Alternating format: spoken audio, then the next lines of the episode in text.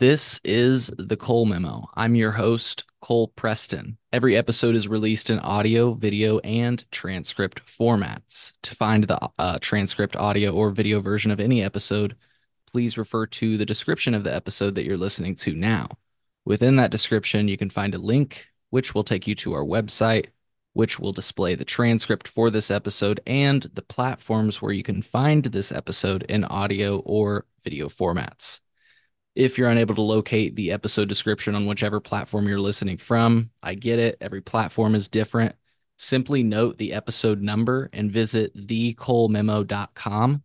From there, you can find the corresponding episode, and then you'll be able to access the audio, video, and transcript version of the episode.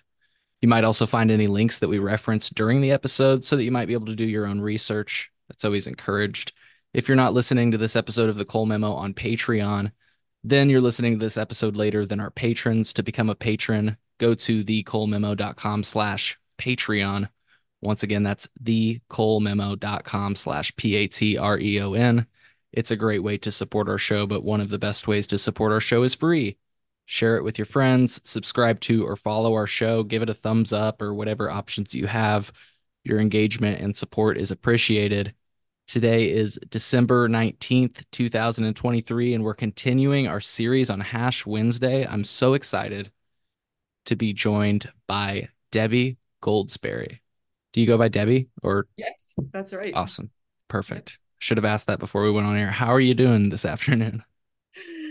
Great. I'm good. I'm assuming you go by Cole. Yes. Hi, Cole. Nice good. to meet you. Really well. Very good to meet you as well. Thank you. Whoa, what is that stuff you're drinking? It's blue. Yeah, so it's Gatorade uh, infused with cannabis. okay, best answer ever. Okay, Yep. perfect. Yeah, it's actually It's pretty strong 420 too. there soon too. Like Yeah, it is actually going to be Yeah, 420 soon. yeah, Gonna have to get it sparked up and I guess poured up in this case. so funny. Um, but anyways, you know, as I mentioned, we're going to be talking about Hash Wednesday. Um, I want to get to Hash Wednesday, but before we get to Hash Wednesday, and and I want to ask you what is Hash Wednesday, of course, from your perspective. But before we get to that, um, I think it's important to establish establish that, you know, you went to the University of Illinois. I think that's awesome. And That uh, so how did you find yourself at the University of Illinois? That's what I wanted to start off with. Well, I grew up in Illinois and I always wanted to go to University of Illinois, so that's what I did. Gotcha. And what'd you study? Um, I was there only two years. I never graduated. I studied uh, rhetoric and political science. I did my junior, my freshman, sophomore years there. Nice. Well, and And technically I was there my junior year, but um, was I? Yeah, were you actually there? I see, It's you know, debatable. yeah. Was there three years, but I only got two years of actual school credit in uh, during that time. Gotcha. Gotcha. So, yesterday was my last day of college, so the, the 35 year journey. I, I finished up my classes yesterday. So yeah, congrats. uh, Cal State East Bay out here in California, and uh, yeah, I hit the 4.0. So ever since I went, uh, yeah, ever since I went back to college, I had the 4.0. Uh, University of Illinois, um, yeah, not so much, but there we go. So I was there. You just weren't ready yet. You had other things to accomplish. Thank you, That was very sweet of you to say that. Yes. So, and I did leave to start my first cannabis organization. You maybe talked to Josh about it some, but the Cannabis Action Network. So I figured like, you know, the time has come. Why am I going to take out more loans and go to school longer when I've already know what I want to do and I'm already doing it? So yeah, hmm. but yeah. Yeah.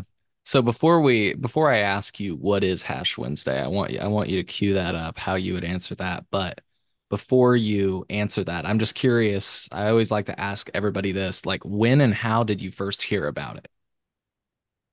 Um, okay. I was a student. I was there in 85, fall of 85 and 86. I was pretty straight, although believe me, I was all about the quarter beers. Hopefully they don't do that anymore. But yeah, we were all about the quarter beers as 18 and 19 year olds. But um uh eventually my um the RA at the boys dorm over there um turned us on to weed. So um so the second I tried marijuana, I was like, "Wha- why would I ever want alcohol again? This stuff is like this is the way to go.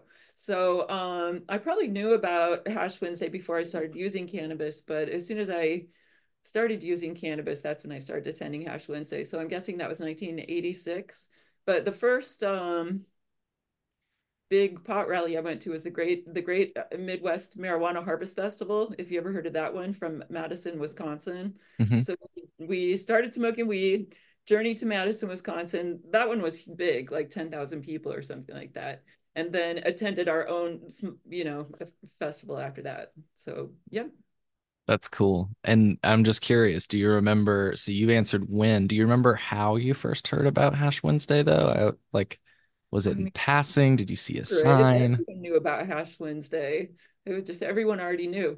I don't know if you know about this or anybody told you about this, but do you know do you know that we were all searching for the elusive cannabis fields on on, on campus also that there was this rumor which actually was true as it turns out I found out years later that there was a, a you know like a DEA licensed marijuana field on campus and so we were we already were out like we've got to find that place but it had gotten shut down by the DEA like the year before I got there. But um, but yeah, I eventually met the researcher who actually had a DEA license to grow grow. Can I tell you the story, Cole? This is a side note, but this is what this Yeah. guy was. He was a student there, probably a grad student, and and so he applied for um, a grant or however it is you get a program on campus and a, a license to the DEA to grow marijuana to find molds and mildews that will kill marijuana. That was his sailing point to the DEA, right? We're going to kill marijuana with molds and mildews. He was not doing that. He was trying to figure out how to stop the molds and mildews from killing the weed.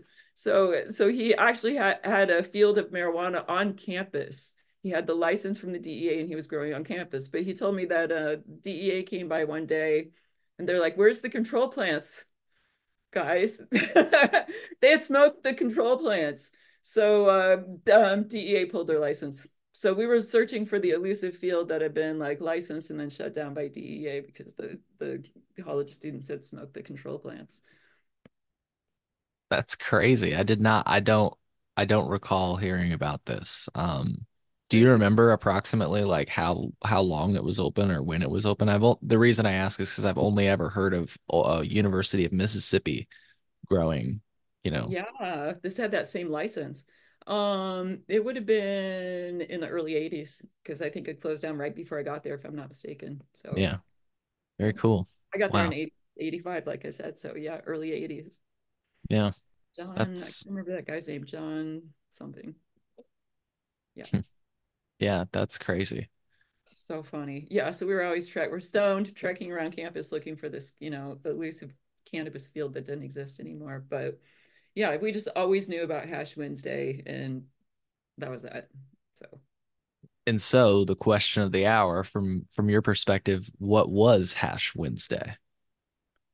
um well at college campuses all across to everywhere and in some big cities like in the 70s all, all the hippies and students were doing these like smoke-ins it was part of the anti-war protest so there were smoke-ins all around the us and at a lot of college campuses like that great midwest marijuana harvest fest there was um Ann Arbor, uh, Hash Bash, uh, Washington D.C. had their Fourth of July smoke smoking. New York City had their uh, marijuana annual marijuana march, and then a, a few little campuses, a few campuses had smoke-ins too. So we had a, we just happened to be one of the campuses that hopped on the smoking bandwagon thanks to these two like stoner guys from the '70s. Um, Bruce, uh, uh, Bethel, and another guy, I forget what the other guy's name is, who just like started Hash Wednesday. So um, it was like a a remnant of this throwback movement from the 70s, just one of the smoke-ins that just kept on going and kept on going. I mean, it took me so many years. I mean, to put together the importance of University of Illinois in the movement to legalize cannabis. But little did we know at that time that one of the reasons why it was so endearing there and Hash Wednesday had took place and why it was still going, why everyone loved cannabis over there is that like things like um, the guy who founded NORML was a college student there, a national organization for the reform of marijuana laws. The editor of High Times magazine grew up in Champaign Urbana um, and was all around campus. And Chef Ra, the, the famous ganja chef from High Times, was still, he was there. I mean, how do we know about Hash Wednesday? Because Chef Ra was always roller skating around campus in like tie dyes and dreadlocks, you know, uh, living the, the weed lifestyle. And he was a famous High Times author at the time. So I had joined the campus NORML group back then Um, and uh, you know, I didn't know I didn't know that all this cannabis stuff, you know, had emanated from Champaign Urbana. So yeah, Hash Wednesday was just part of an endearing and long-lasting legacy of cannabis on the campus. So yeah. Yeah. And I'm curious, can you confirm is this uh is this you in this headline here? Let me get this out of the way. Oh my gosh, let's see. Oh my God. Yeah, that's me, all right. That's you? Oh, and look at his baby Josh. Yeah, that's me. That is definitely me. Oh, you got to send me a clip of that. Yeah, definitely will. So funny. What's with that haircut? That's that's a short. That's the 1980s short haircut growing out. We all had like that, you know, short hair in the 80s. So this is when I was growing my hair out from the 80s. Yeah. And so funny. do you Oh, remember this picture being taken? what's that? Do you remember this event? Do you remember? Drug Forum panel members reject marijuana smokers articles. What is it? Uh-uh. No, I don't remember this at all. So it says a group of University Illinois students who support legalization of marijuana couldn't smoke out much sy- sympathy at a community forum on drug education and prevention. About 10 UI students who belong to the local chapter of NORML, as you mentioned you were a part of, appeared Thursday night at the Champaign City building to argue that marijuana is a quote soft drug that should not be classified with more dangerous hard drugs Told like crack so. cocaine. Told you so. Yep. Yeah, this is awesome. Isn't this cool to see this That old? so funny. That's Yeah, I'll definitely get you this. Um, I think I have a picture of me walking into Hash Wednesday, but like the year before when my hair is actually still short. I've still got the 80s the 80s cut going. So yeah. So I guess this was October 13th, 1989. That's when this was printed. oh 89, huh? Ooh. Yeah. Am I wearing my favorite overalls? I am. Oh, hey. Yep. Get your overalls on. I didn't even notice that until you said that. Uh, that's funny. That's cool. So did you say you do remember this? No. No? Um, nope. Were you high? I'm just joking. You don't remember it. Did Josh say he remembered it? He, no, but he did say, let me put this back up. He did say it brought back, well, I think he, I can't remember if I directly asked him if if he remembered the photo itself, but he said he remembers this guy. He says this guy was not a big fan of him, of Josh. He also said, "Wow, I forgot that I had that shirt." So Uh, yeah, said, the shirt looks so familiar. I think that's that's from Washington D.C. Rock Against uh, Racism, I think, but maybe yeah, he said uh, the story behind it is he told us the whole story, some protest he did. Uh, it says Ron sells crack, and I think it's referring to, um, maybe it doesn't say Ron. I'm not sure, but it's referring to the Bushes uh, funding the Contras back in the day or something like that. Like that whole, Surely. you know what I'm talking about? I'm a little, Yeah, because yes, of course, they were selling cocaine to buy weapons for their underground, supplying weapons. What was to Iran, Iran or something like that? I forget exactly, but yeah. I mean, this was the height of the drug war. These were nightmare days for civil liberties, for cannabis users, for people who were using harder drugs. This was this, these were night absolute nightmare years. So, yeah. Yeah. Yeah, exactly. I mean, I can't imagine like it's crazy. The reason I started this podcast and like in a little bit I'll be smoking a joint on this podcast and I do that comfortably is because the progress we've made. I can't imagine like you know, back in the day. For example, there's this photo that we have. We interviewed a participant of Hash Wednesday. I'll have to find it and show it to you if I can find it. I've got quite a lot of photos here, so I'll to skim through them. But um, he's they've got a picture of him just smoking a bong on the square. And I was like, dude, I wasn't even comfortable to do that until 2020 when we like legalized weed. And even then I was still a little Oh, worried no. about like my job. No, my very first Hash Wednesday I remember attending was uh 20 um no sorry 19 um 19 uh God what year would it have been 87 Okay. 1987 um there was only probably 100 people something like that right in the center of the quad there but somebody had brought a a, a 30 foot bong not not a small bong a 30 foot bong mind you and a lifeguard chair because you had to sit on the lifeguard chair to be able to smoke the bong so that's how free 1987 hash wednesday was 30 foot bong that was impressive That's awesome. We have a similar picture where students are standing on other students' shoulders to hit a really large bong. That's probably the same year. Yeah, I'll have to find that photo. But anyways, uh, while I while I find that, what do you uh, what do you remember about your time at Hash Wednesday?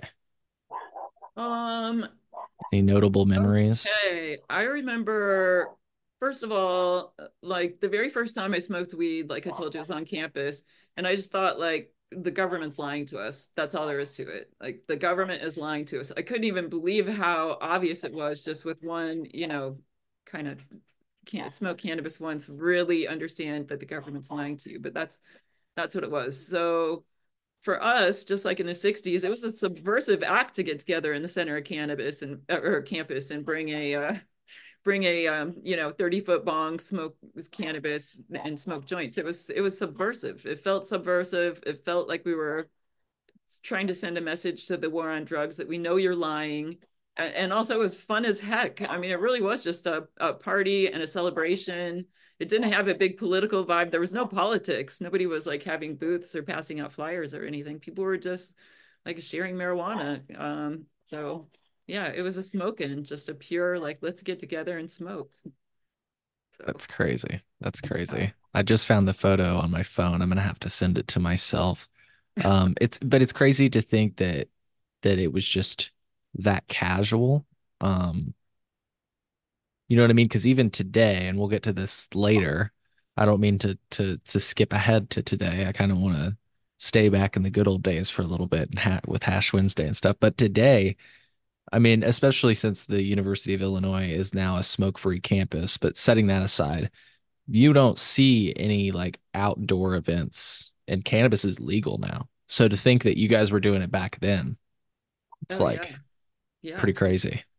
Everyone just looked forward to it every year, and uh, you know, we didn't even have any good weed back then. It was all imported, you know, brick weed basically. So, but that's what we had.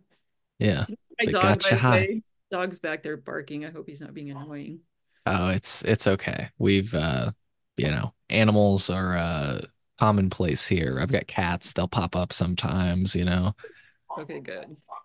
Yeah. But yeah, But it was a good time. It was so fun. But of course, we'll have to eventually talk about 1988, which you probably heard about from a number of people. But yeah, yeah, I was actually just about to ask you about 1988 because I've got um I've got some uh pictures here of headlines from 1988.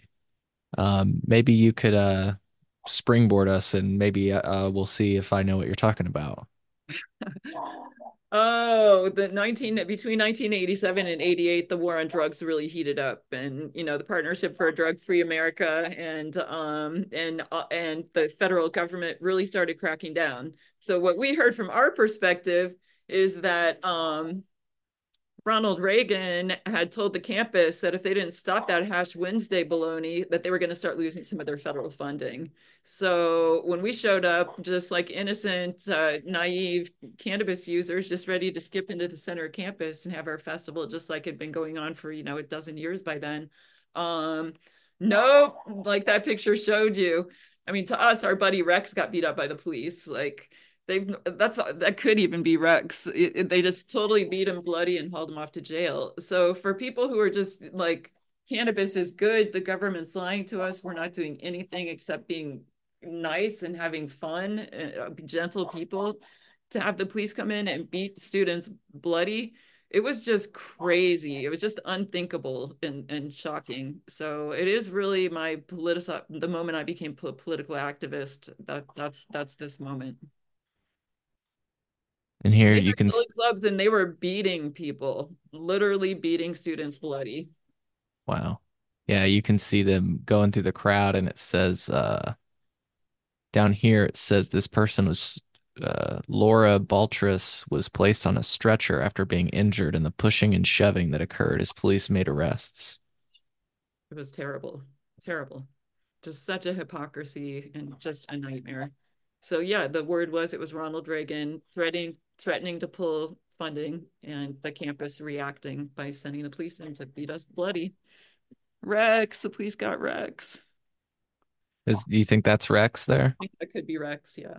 Wow. That is just A lot of the students went went limp when they were getting arrested. Um, so we're using some of the tactics of still the 60s kind of protests. mhm. I see that here where he's kind of Yeah, being dragged. Yeah. Yep. That's very interesting. Um, Or arrest. Oh yeah, I remember it was raining. yeah.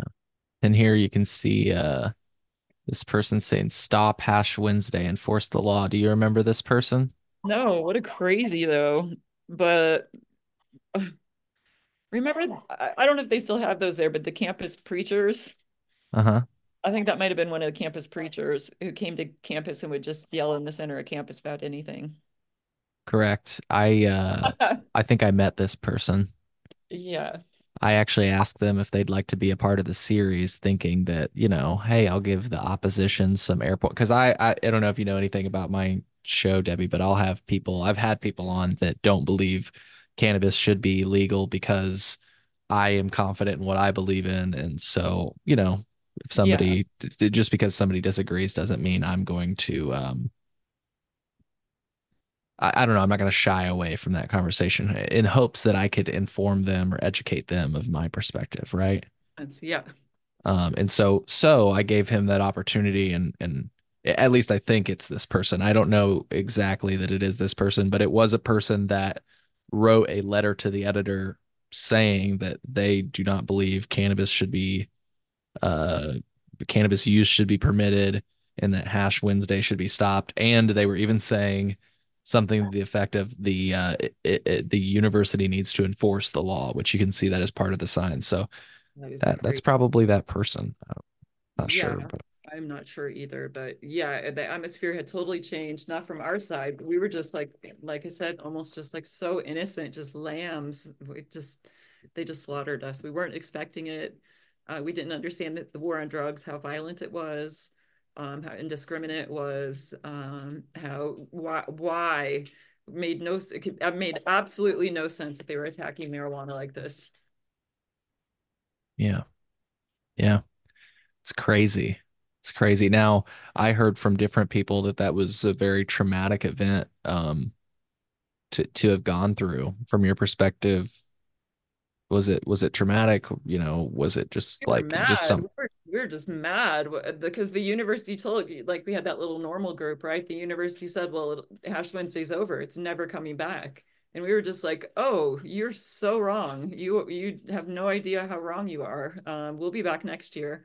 And not only that, we're going to go to every single campus in Illinois next year. That's how mad you've made us, and we did. So um, we did events um, on all the state campuses and some of the private school campuses the next year. wow. I think I heard I did hear about that. I think like Carbondale and st Yeah, yeah. yeah, that was the start of the hemp tours, and you know we ended up doing about a thousand events, but all inspired by Hash Wednesday and the university telling us you'll never be back. We're just like, you're so wrong. you're so wrong. You have no idea how wrong you are. So, yeah. Oh, there you go. That's that. That's it. That is so funny. Yeah, and see, it took me a while, folks that are watching. Uh, it took me a while to realize that he is standing on somebody's shoulders. He shoulders. is. Because, Yeah, yeah, I totally assumed he was on a ladder or something. Yeah, I remember the lifeguard chair. So maybe this is even like maybe it happened a couple years, or maybe I'm misremembering. Who the heck Yeah, I can't remember which year this this photo Oh, is from, to be honest. because I Um, remember the bong being like one of those big Swiss pipes or whatever that just like goes out forever, you know, like a Ricola thing. yeah, That is so funny. I that's used to have I had a, a three, six, and nine, a, a nine foot bong back in those days. So I was all holy about cr- that. wow. I feel like something like that is hard to conceal. Well, because we all had those uh the Graffix bongs they came in you could get your six three foot bong and then you get your extensions that you get the you get two three foot extensions. So that's how you get your you know yeah. That's hilarious. nine That's foot bong. hilarious. yeah. Um, but those so got shut down by uh operation pipe dream when the war on drugs went after all the suppliers. Like tommy chong went to prison and yeah those Graffix people got hit super hard. Yeah. It's crazy. I read that during that time, the Operation Pipe Dream, but there was also this idea of uh like horticulture stores. They were like asking people like for their inventory of like what they've sold to people to try to Oh yeah, determine. for sure. That was absolutely happening. I forget what that one was called. And there was uh Operation Dead End happening at the same time too, where they were targeting Grateful Dead, Grateful Dead followers and the Grateful Dead parking lot, the Grateful Dead scene. Wow. Yeah, Green Merchant, Green Merchant, I think that's the one that hit the pot shops or the uh the grow shops. Operation Green Merchant. Yeah, and it really just does seem that, you know, all these crowds that we're naming off, like you say, it was kind of during the anti-war movement and um yeah, how do you how do you criminalize that position? Well, let's criminalize something that they all use, know. Right? Yeah, of course, that was always the strategy, right from Nixon when he started the war on drugs. He was pretty, you know, he got caught saying that, of course, on tape. We're just gonna target people using drugs. And yeah, yeah, you nailed it with that one for sure. But it, it was a big backfire because the thing is, is that um, this is what I always thought. How on earth would you try and tell us that cannabis is going to fry our brains like an egg when number one, we've all used it and we know that it's helpful and fun and mellow and kind and gentle and we feel better. And two, we're in university learning logic and uh, you know uh, uh, how are you going to make you're going to force feed us some something that's the most illogical thing we've ever heard right in our formative years that's never going to work it was an idiotic idea in the first place that you can out educate us with fake news basically. It just was the biggest backfire ever. So you just made us mad. So Yeah, I always thought it was also kind of dangerous too, because I, I always worried like if if you know the youth thought, well, they lied to me about this, what else are they lying to me about? Like that's either a really good thought, you know, because healthy skeptic healthy skepticism, all that, you know, yeah. But it could be a scary thought too, you know. You want sometimes you want the youth to listen to the lessons of the, you know, former generations, I guess. So. Absolutely makes sense to me too. So all yeah all drugs aren't created equally although they should be treated equally under the law you know what i mean? Personal choice and responsibility and safe drugs should all be available but um I don't know. It was a hot mess, and at the same time, for us, it was it was it was so bad what was happening to marijuana users. It was even worse that was happening to crack cocaine users or the the the Grateful Dead um, fans that were getting caught with liquid LSD and being charged for the volume of the water weight. You know, getting life sentences for you know a thousand hits of LSD, but because it was in water, suddenly it's enough to get a life sentence. So yeah, even in the height of the war on drugs, the casual marijuana user, well, almost a million a year were being arrested by the feds. So that's not getting off easy. Uh, but it was even worse for people of color, uh, people in highly impacted neighborhoods, the crack uh, cocaine users, and yeah, everything that I've just mentioned. So to have 800, of course, 800,000 people got arrested because the police are cowards and they wanted to show that there's this huge problem in a war on drugs and we have to arrest people. They're going to arrest a, a, million cannabis users because they're not afraid of us. You know, they were never really out there getting the worst criminals. They were just trying to get their numbers so they could get their funding and, you know, forfeit the cars and drive Camaros because they took them from a pot dealer. You know, just craziness, absolute craziness. Yeah, and that's just it. Like to hear, you know, of people that that could have, you know, gone to, oh, your dog's adorable, uh, prison for like, yeah, because of the water weight or whatever. And it's just like when you contrast that with like, look, I'm not saying our prison, our prison, our criminal justice system is perfect. Obviously, needs a lot of work, but I'm just saying, like on its face, just you know, I know that, that there's a lot of nuance to this, but on its face, when you consider that we've been putting people in jail for non-violent offenses with people that have violent offenses. Look, I'm not, you know, I'm not saying that jail is I'm not saying that, you know, people can't be rehabilitated and I'm not saying that jail is a place for rehabilitation. It seems like very much the opposite. Like it doesn't seem like it helps people. But I'm just saying when you consider that on its face, that that's what we're doing. It just it seems so crazy, you know? Makes no sense. It's just it uh you got to follow the money then. Why are we doing it? it? It's because just like everything else, you a few very wealthy, already wealthy people figured out a way to make money off the war on drugs.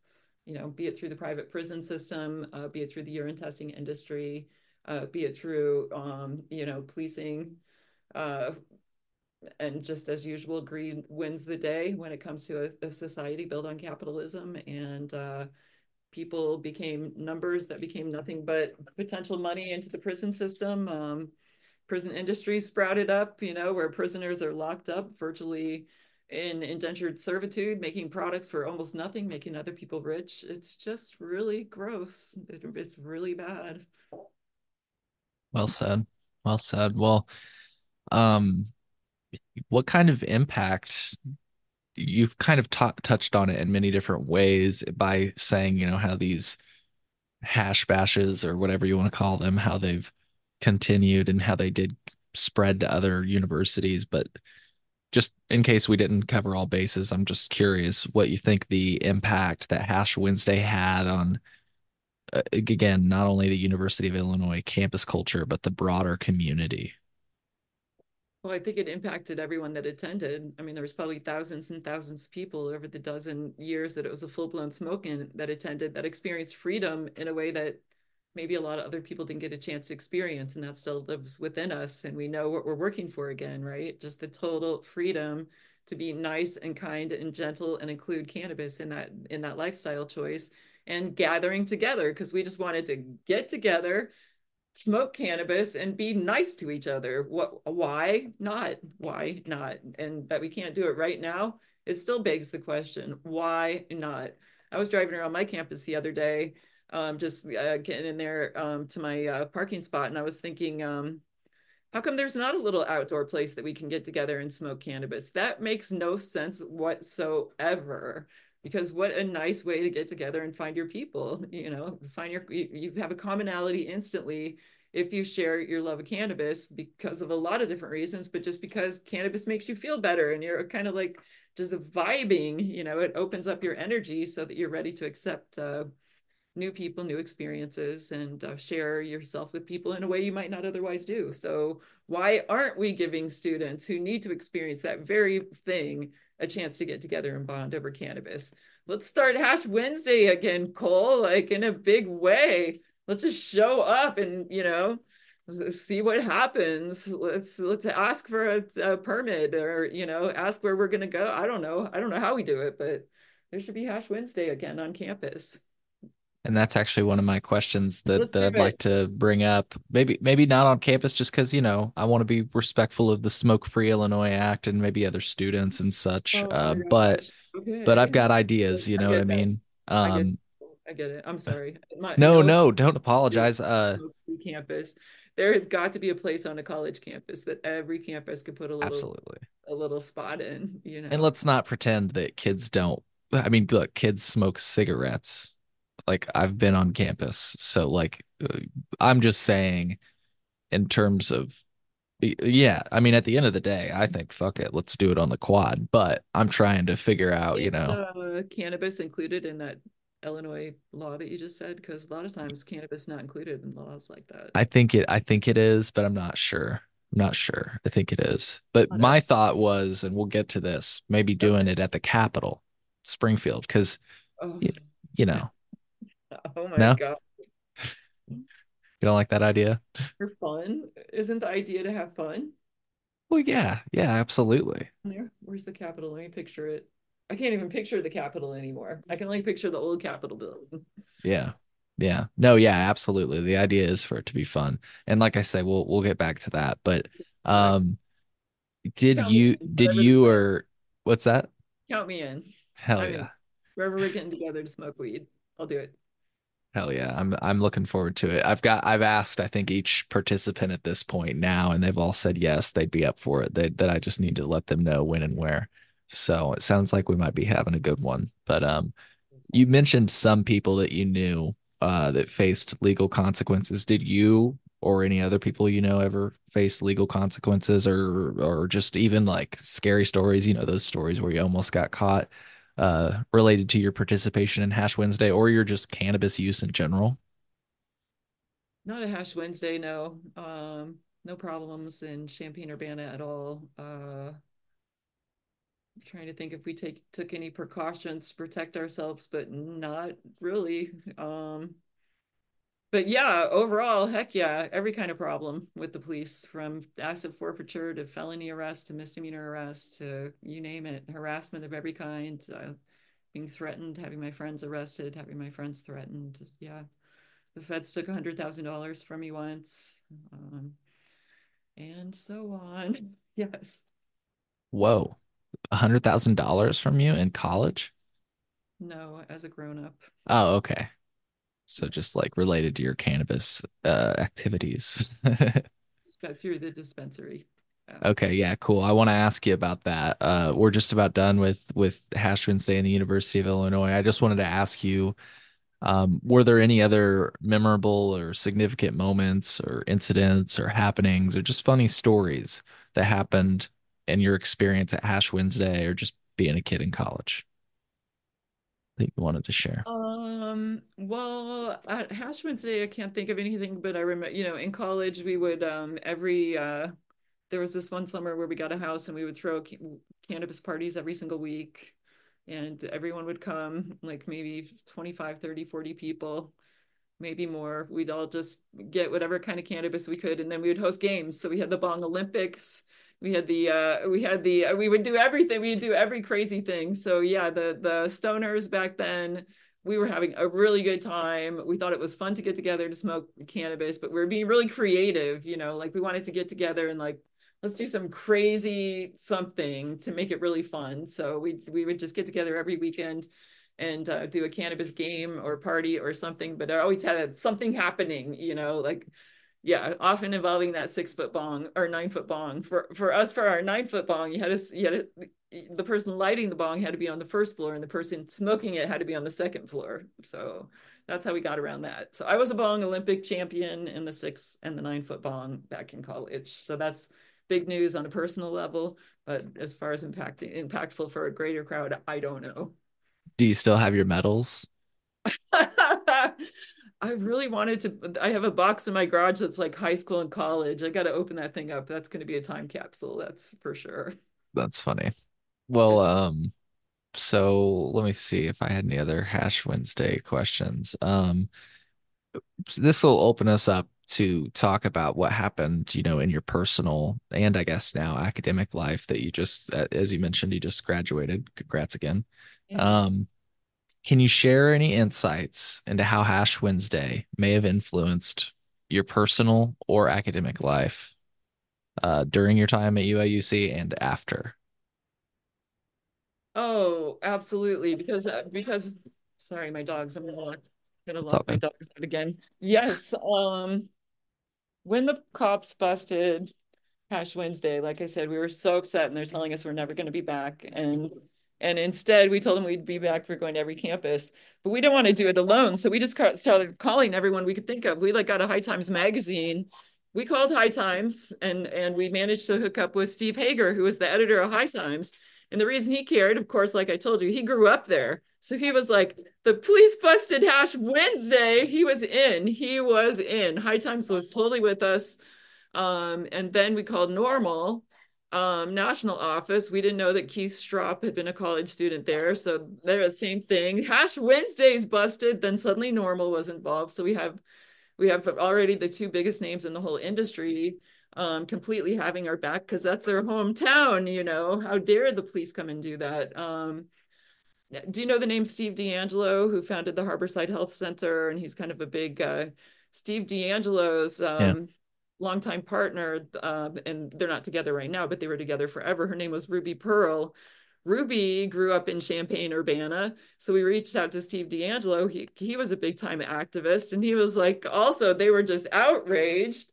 So suddenly, as we were planning our, um, our response to the police, we had NORML, we had high times, we had Steve DeAngelo and the Yippies. That meant the organizer of the the uh, Great Midwestern Marijuana Harvest Fest was like helping us figure out how to respond. And we had um, the organizer of the New York Marijuana March and the organizer of the uh, DC. We went we went big time. We're like, no way are you crushing us? No way. So we just we found all the best um, of the best, and they all came behind us. So by the time the next year came around, and like I told you, we wanted to do that tour because we told them we're going to be, you know, we just have our attitude. You're trying to crush. No, you're not crushing us. We're going to be everywhere. We put together a tour, and we had all those people on tour with us. So that's what happened next is that we loaded up in a caravan and we went from campus to campus with all these really true experts in the issue. And we got news everywhere. We got activists organized because on all the other campuses, the same thing was happening. The police were coming after the students. So we started to, um, it was really the start of something.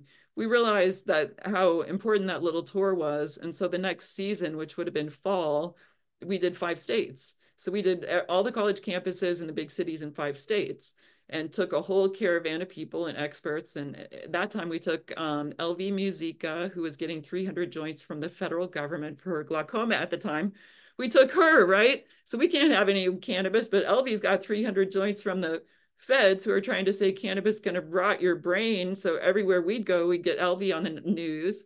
Like this, she's like blind in her 50s, you know, with her joints. And so, um, so the other people started to understand that the, the feds were just lying, absolutely lying. We did, we did 17 states. We did, we started doing three tours a year, two tours per season. So that would have been five tours a year. We just went off the hook and we did those tours, Burned On by Hash Wednesday. We did six, six years, three seasons, five tours a year because of Hash Wednesday and how upset we were. Elvy! There's Elvy.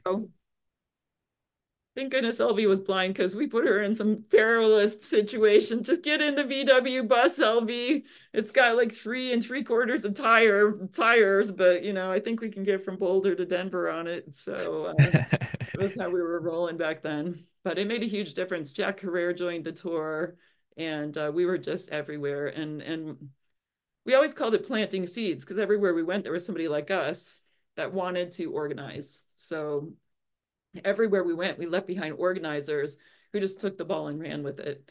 And and from that little attack on Hash Wednesday, and that's getting so obstinate, we created organizers and all across the U.S. I mean, hundreds of cities across the U.S. in response, and um, we just hit the hundredth monkey. You know, people knew the truth. The, the truth was out. So I'd like to think that Hash Wednesday actually that that breaking point of Hash Wednesday 88 and our response in 89 really radically changed um, the the trajectory of the war on drugs and uh, and we became very proactive and on the offensive and ultimately we won hell yeah hell, hell yeah, yeah. Yeah. Oh yeah, we did. I was just uh pulling up this since you mentioned Elvy. This isn't this isn't Elvy's, but just in case folks wanted a visual on what is this what it looked like? What Elvy had?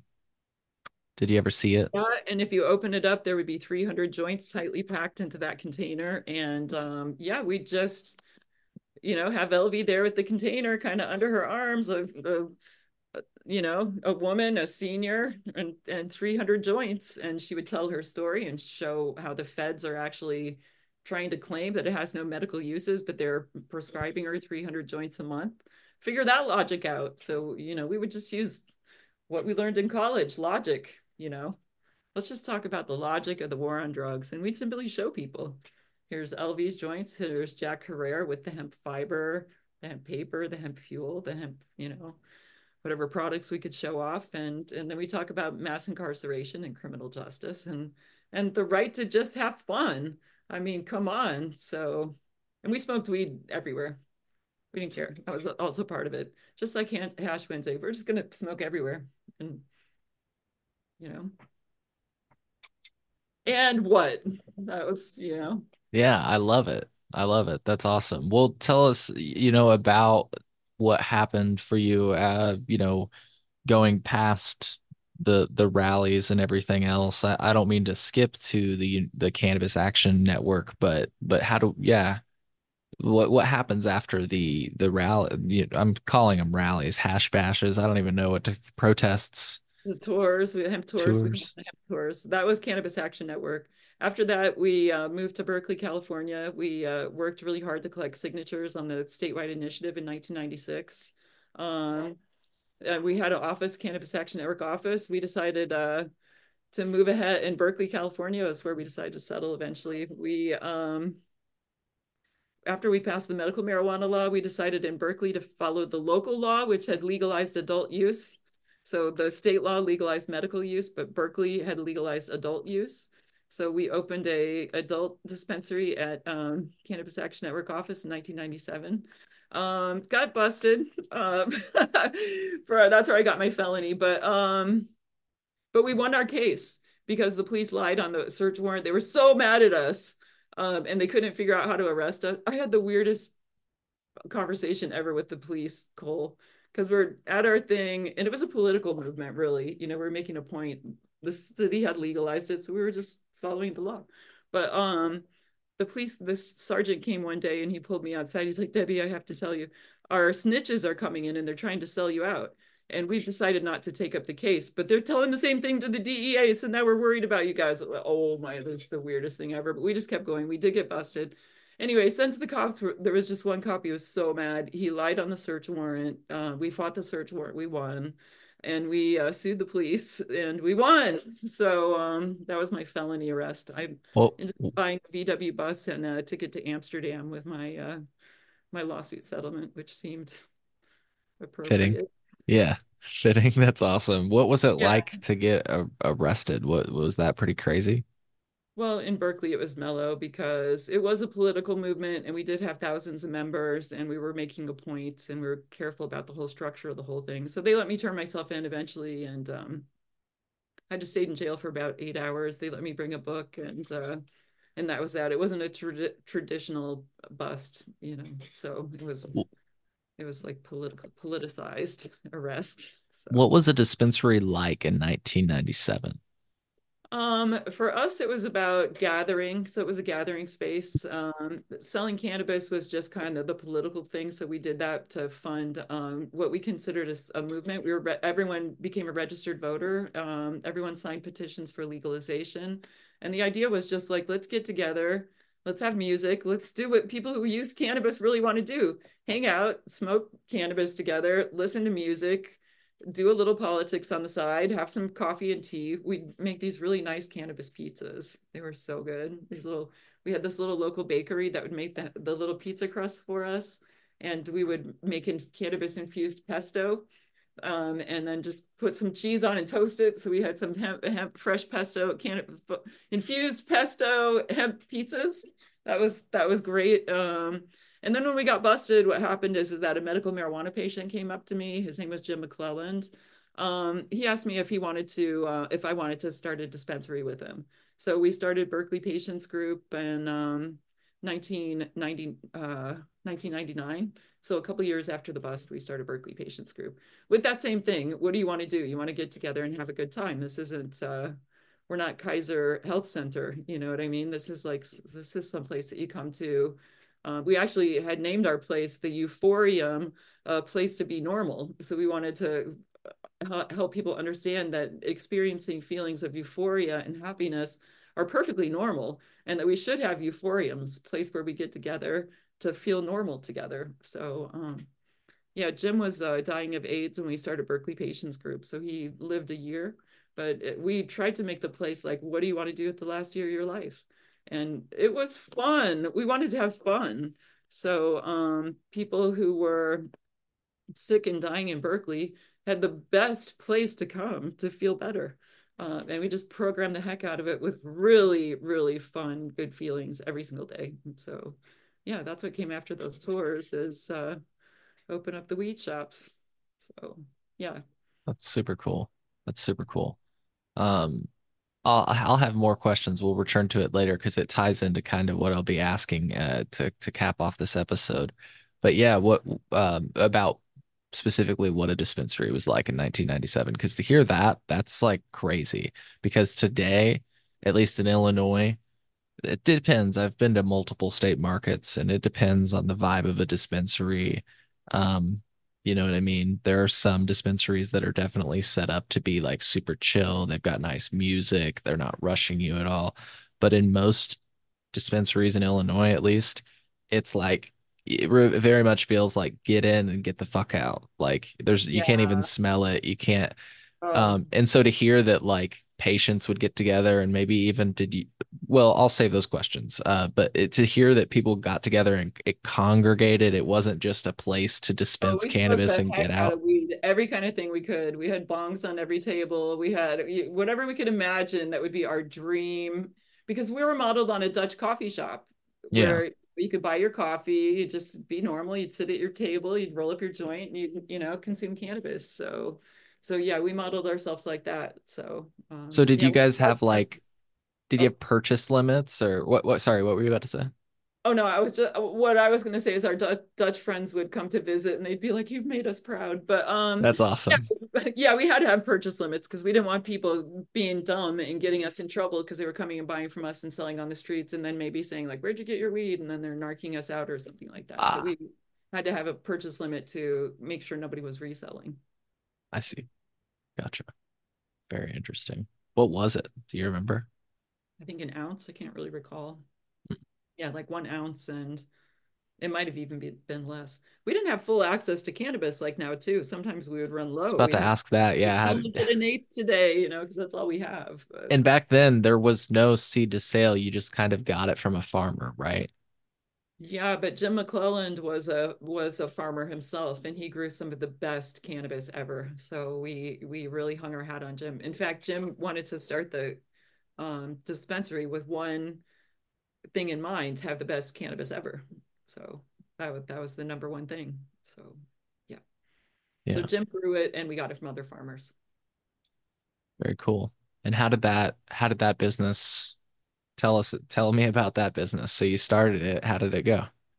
Oh, it went great. I was there 10 years and then I became a small business consultant um, in the industry, opened another dispensary, ran for about five years, and uh, then I went back to college. And then here we are. Here we are. Yeah. Very cool. Very Yeah. cool. So um My last dispensary, Cold too, was a performance cafe. Uh, we had a license for on-site consumption and we had a dab bar and um, uh, we would do cannabis farmers markets um, with consumption allowed and uh, it was good times that's cool. Was that in California too? in Very cool. Oakland. Yeah. Oakland. Gotcha. What do you remember about like your before I get to the the big topic that I basically already kind of asked you about? What was it like back then? Um, but I've got a few more questions to add. I was just curious. I feel like we got we stepped away from Hash Wednesday, and I um, how do you remember meeting like uh Josh and and people like that that that I've connected with? I'm just curious. I think me and Josh lived in the same dorm together, if I'm remembering correctly. We hooked up at the dorms. Nice. That's That's cool. where you kind of met your core group of friends was through the dorms. And uh, yeah, I can't remember though. And they just Yeah. all happen to be cool. Yes. Yes, they did. So, Good luck. That's good luck right there. Uh, That's really and cool.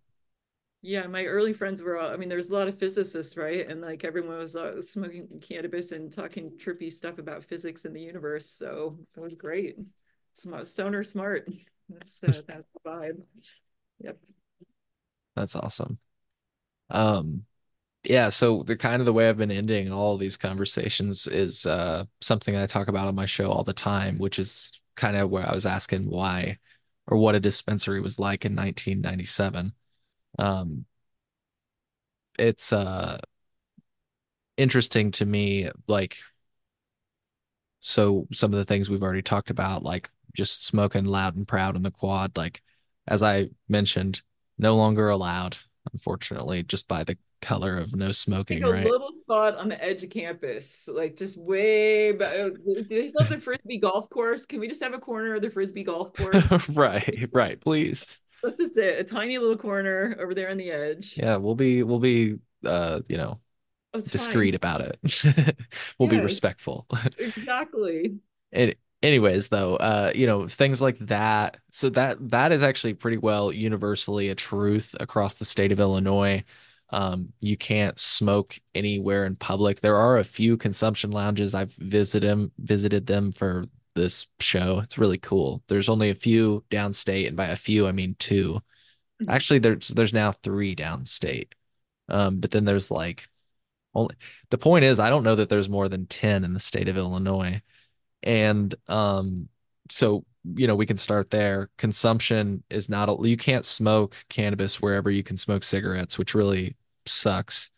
Um, th the exception is consumption lounges. And I guess I would say the city of Chicago, the former mayor made it clear that CPD, Chicago Police Department, wouldn't enforce if you were smoking on your porch or your back deck, which that's cool, you know, because then, but, um, you know, what do you think about things like that? Like, the, I'm going to go down a list of different things I can think of, but uh, there are still like I feel like things we need to accomplish, and that's why I bring up like a hash Wednesday, for example, because if we would be smoking in public by the color of the law, that would be illegal, and that's actually kind of why I want. was. It it always was, but even in the every moment of Hash Wednesday was always illegal. Never was it once legal when we were doing it in the 70s and 80s.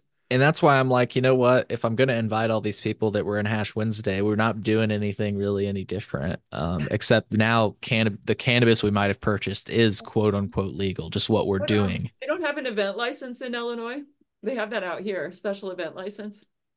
Um, some people have found ways to to be like, well, it's a private property, and so the the property owner says that they don't care if you consume, but it's not really written out in the law, which a sometimes is better than better than being written out in the law, frankly, sometimes, so we we know. have a license here that like you can get retail, da da da, manufacturing, cultivation, or you can get an event license. And you can hmm get either a temporary event license, so you're just going to do one event, or you you can get an annual event license, you can do up to 12 events. So that's what we need in Illinois. Then we just go get one of those things, you know, our annual event license, and we do Hash Wednesday somewhere. Yeah, but like I say, it's almost like with with with event licensing, I almost I've talked to a few companies that do events and they're almost kind of like don't touch it because because it is just easy right now the way like yes, they have to find a property owner that approves of it and everything like that. But Okay. as far as so Private. but so still to my point, like consuming in public just anywhere like I, I'm just saying I'm pretty sure in California if you have a medical card, you can smoke weed anywhere you can smoke a cigarette. Am I wrong on that? true. And I know that I don't think you should have to have a medical card. I mean, it's better than nothing. But um uh, these are the kind of shortcomings that I feel like where it's like we still have room for for uh think adult users can smoke any anywhere tobacco too. It's not just medical. Oh, cool. Yeah. Nice. Very nice. I think so. From your perspective, are there any other things like that where you feel like there's still work to be done?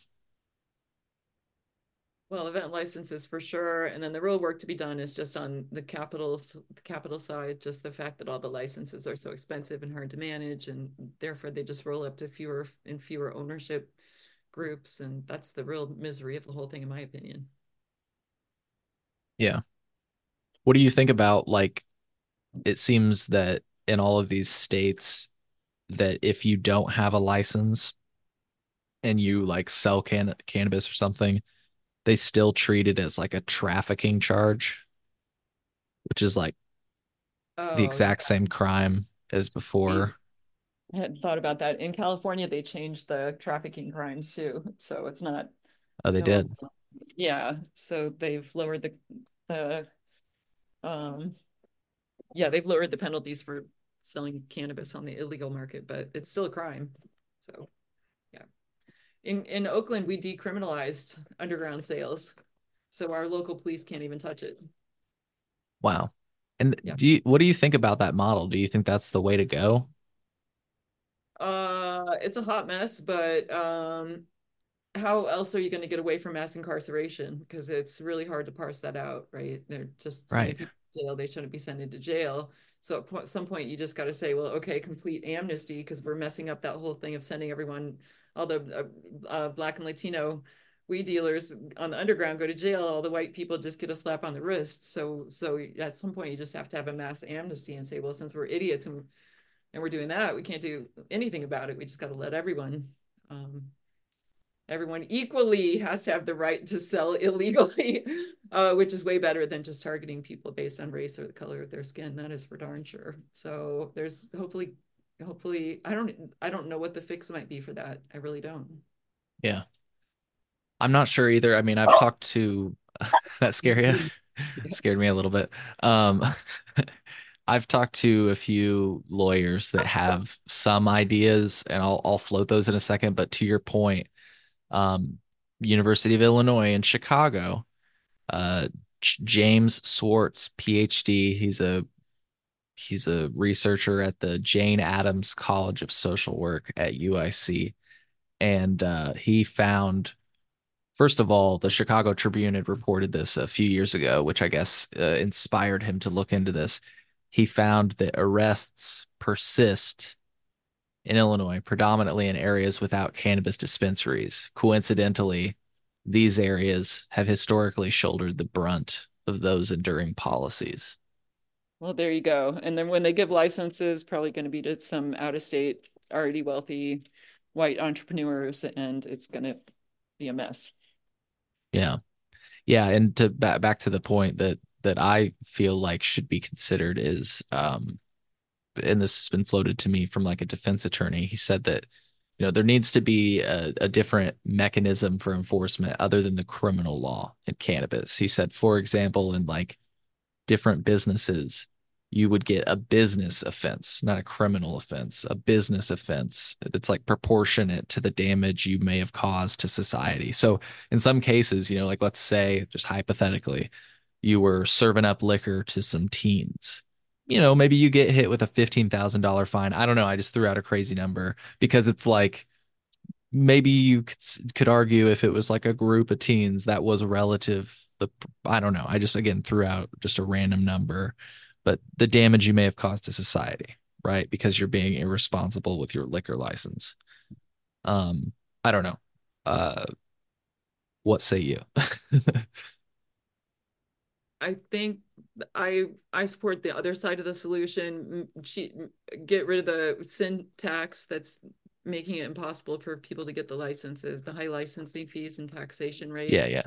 Uh, make licenses available to everybody, not just fewer and fewer people.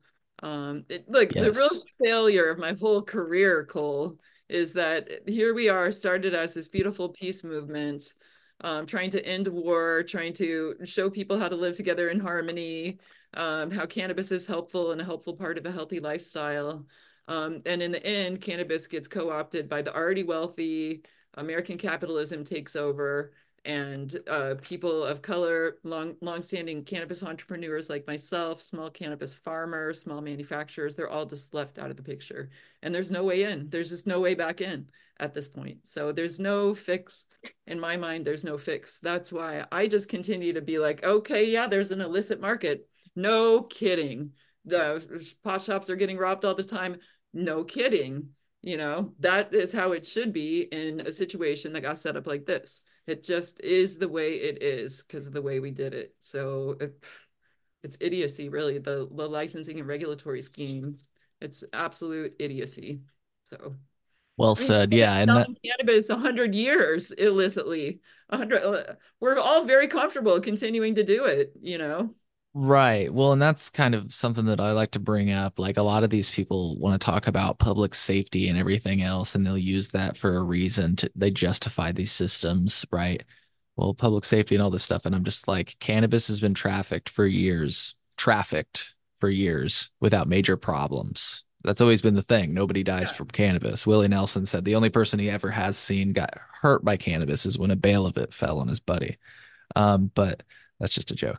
Um, but yeah, it, it just seems like at the very least, so like you we started with decriminalization, but I really like how you spun that, and it's something that I've been trying to get in more into more people's heads. Like in de- we need to at the very least, first and foremost, have complete decriminalization, but at the very least, if like we need to have a fair and inclusive licensing system that enables everyone to participate and adhere to whatever regulations we have rather than and at least in Illinois uh currently we have a limited licensing system which is I argue tied to the ongoing criminalization of cannabis if that's the main enfor- enforcement mechanism it's like what else am I supposed to say you know Yeah. It's not good. It's not a good situation. So but uh, to your point I like how you spun that where it's like the answer of course, is decriminalization, but it's also giving everybody an opportunity to, to participate so they wouldn't be in a position to be breaking the law in the first place. Like I like Yeah. Yeah. And until then, expect expect pot businesses to be robbed, expect the underground economy to flourish and you can feel feel your feelings, but you know, that's just what the reality is. Yeah. Well, my last question, um, and I know this is a one to chew on, but it's like, how do we, where do we go from here? Help us, Debby. You got us here. Can, can you please keep driving? What'd Josh say? Um, okay, let's see. First of all, we're gonna do Hash Wednesday, so we got that under control. Um, Yep. where do we go from here? Well, and that's the thing, actually, that just to, I'll give you the space to answer that question, but I was going to say that that's the idea in bringing Hash Wednesday back is that it would get people's attention by we're smoking in public. Because again, on its face, that's illegal. But then we, while we've got their attention, we can say, hey, everybody should be able to grow cannabis, for example, because that's still not true. Um, Yeah. licensing, all that stuff. But again, I wanted to give you, you that's kind of the idea of bringing Hash Wednesday because I feel like I didn't give you that answer yet, but uh, to give you the space, Well, how do we get out of this? What do I think? How we get out of it? Uh, um, we have to uh, we have to go back to the reality of how cannabis works. We've created, like I said, I feel like my whole career has been a failure because it ended here with American capitalism in its worst, m- most vile form, taking over the cannabis industry and leaving everybody else as low-paid wage laborers. What a nightmare. Uh, it feels like such a huge failure. So we have to start there. This is never what was intended. This is not right. It's not sustainable. It's not going to work over the long run. And something has to change. But that's not where this is going at all. It's just rolling and rolling, rolling up into fewer and fewer owners, more few people getting rich. And, you know, pretty soon there'll be a, a Elon Musk of cannabis and everybody else will be out. And it's just, it's not going to be good. So what do we have to do? We have to probably start talking more about the cannabis culture and the failures of legalization and that that what we were trying to do was create sociocultural shift where people smoked cannabis and the, and the nature of the plant is creative gentleness. We thought that the more people that would smoke weed the more creative gentleness uh, we would see out of people and community community building. Let's get back to that. Let's remember this. We didn't legalize it for the capitalistic let's all make money we legalized it because we wanted a better society and we think cannabis is a part of creating a better society. So that's what that's what i think is that we have to focus now more on sociocultural and what we wanted and what we actually want. And to me that's the nature of the cannabis plant speaks to what we want. When you consume cannabis that's what we want the world to feel like a little just a little better a little sparklier a little more gentle music is a little bit better your dog is a little softer you know everything is just a little bit better and that's what cannabis is. Cannabis cannabis legalization should have made things a little bit better and it did not at all. So i mean you know unless you can okay let me backtrack from my statement. Yes more less people are getting arrested and people got out of jail but we did not create a kinder and gentle more gentle nation out of cannabis. We created a greedy green rush that's only helping a few people we created an illicit underground market that's just as strong as it ever was and um, and we're not hanging out in community. We're going into these cold, uncomfortable, weird weed shops and getting our stuff and scurrying back, not knowing where to get together to consume together. So that's the job is far from done. So, yep. Well said. Well said. Um, and you know, I I can appreciate your backtrack because I've had to do the same thing. People will call me and be like, Cole, you act like we haven't accomplished anything. And it's like, yeah, but it's not good enough yeah, people. Exactly. That's the way I look at it, you know. So yes, I will take what we can get, but it's we our work our work remains far from over, as you said. And moving forward, folks, I hope that uh, you know, we place greater emphasis around some of the topics we talked about today. That was the whole reason I wanted to bring back Hash Wednesday, not only in conversation form, but hey, maybe in the future we'll bring it back uh, in the form of protest. Let's have fun. Get together to have fun and feel better. After all, the first sentence from our law that legalized cannabis. I've just got it pulled up right now. I just love this, and this is where we can close. It's in the interest of allowing law law enforcement to focus on violent and property crime. The General Assembly finds and declares that the use of cannabis should be legal for persons 21 years age or older. So perhaps maybe it's time that we grant law enforcement the capacity to concentrate uh, on those matters, you know? Yes. Can we add the words and fun? That would be good. That would solve everything. Cannabis should be legal and fun. That would be fine. Absolutely. Absolutely. Well, um, Debby, anything else before we close? Uh, I really enjoyed our conversation today, and I look forward to maybe even having you back on the show in the future if you'd be up for it. Sure. Uh, yeah, bring me and Josh together sometime if you can do it too. For that'd be so fun. That'd be awesome. Reunion show. Um, I don't have anything else. I think it was really fun, and I'm glad that you're talking to people about Hash Wednesday. Honestly, I really do think that that 88 bust was the formative. It was the foundation of when the modern cannabis movement st- kicked off. So, um, you know, nana nana boo boo. We told you you couldn't stop us. Um, thank you for busting us so that we could legalize marijuana from that from that moment forward. Things went into high, high, high gear. All the puns intended. So, yeah. Oh. Well, um, again, I had a great time with you today. I hope you had fun. Yeah. And um, cool. Well, uh, folks, I hope you found as much value in this conversation as I did. We'll see you on the next episode of the Cole Memo. Take care. Awesome. Bye, Cole.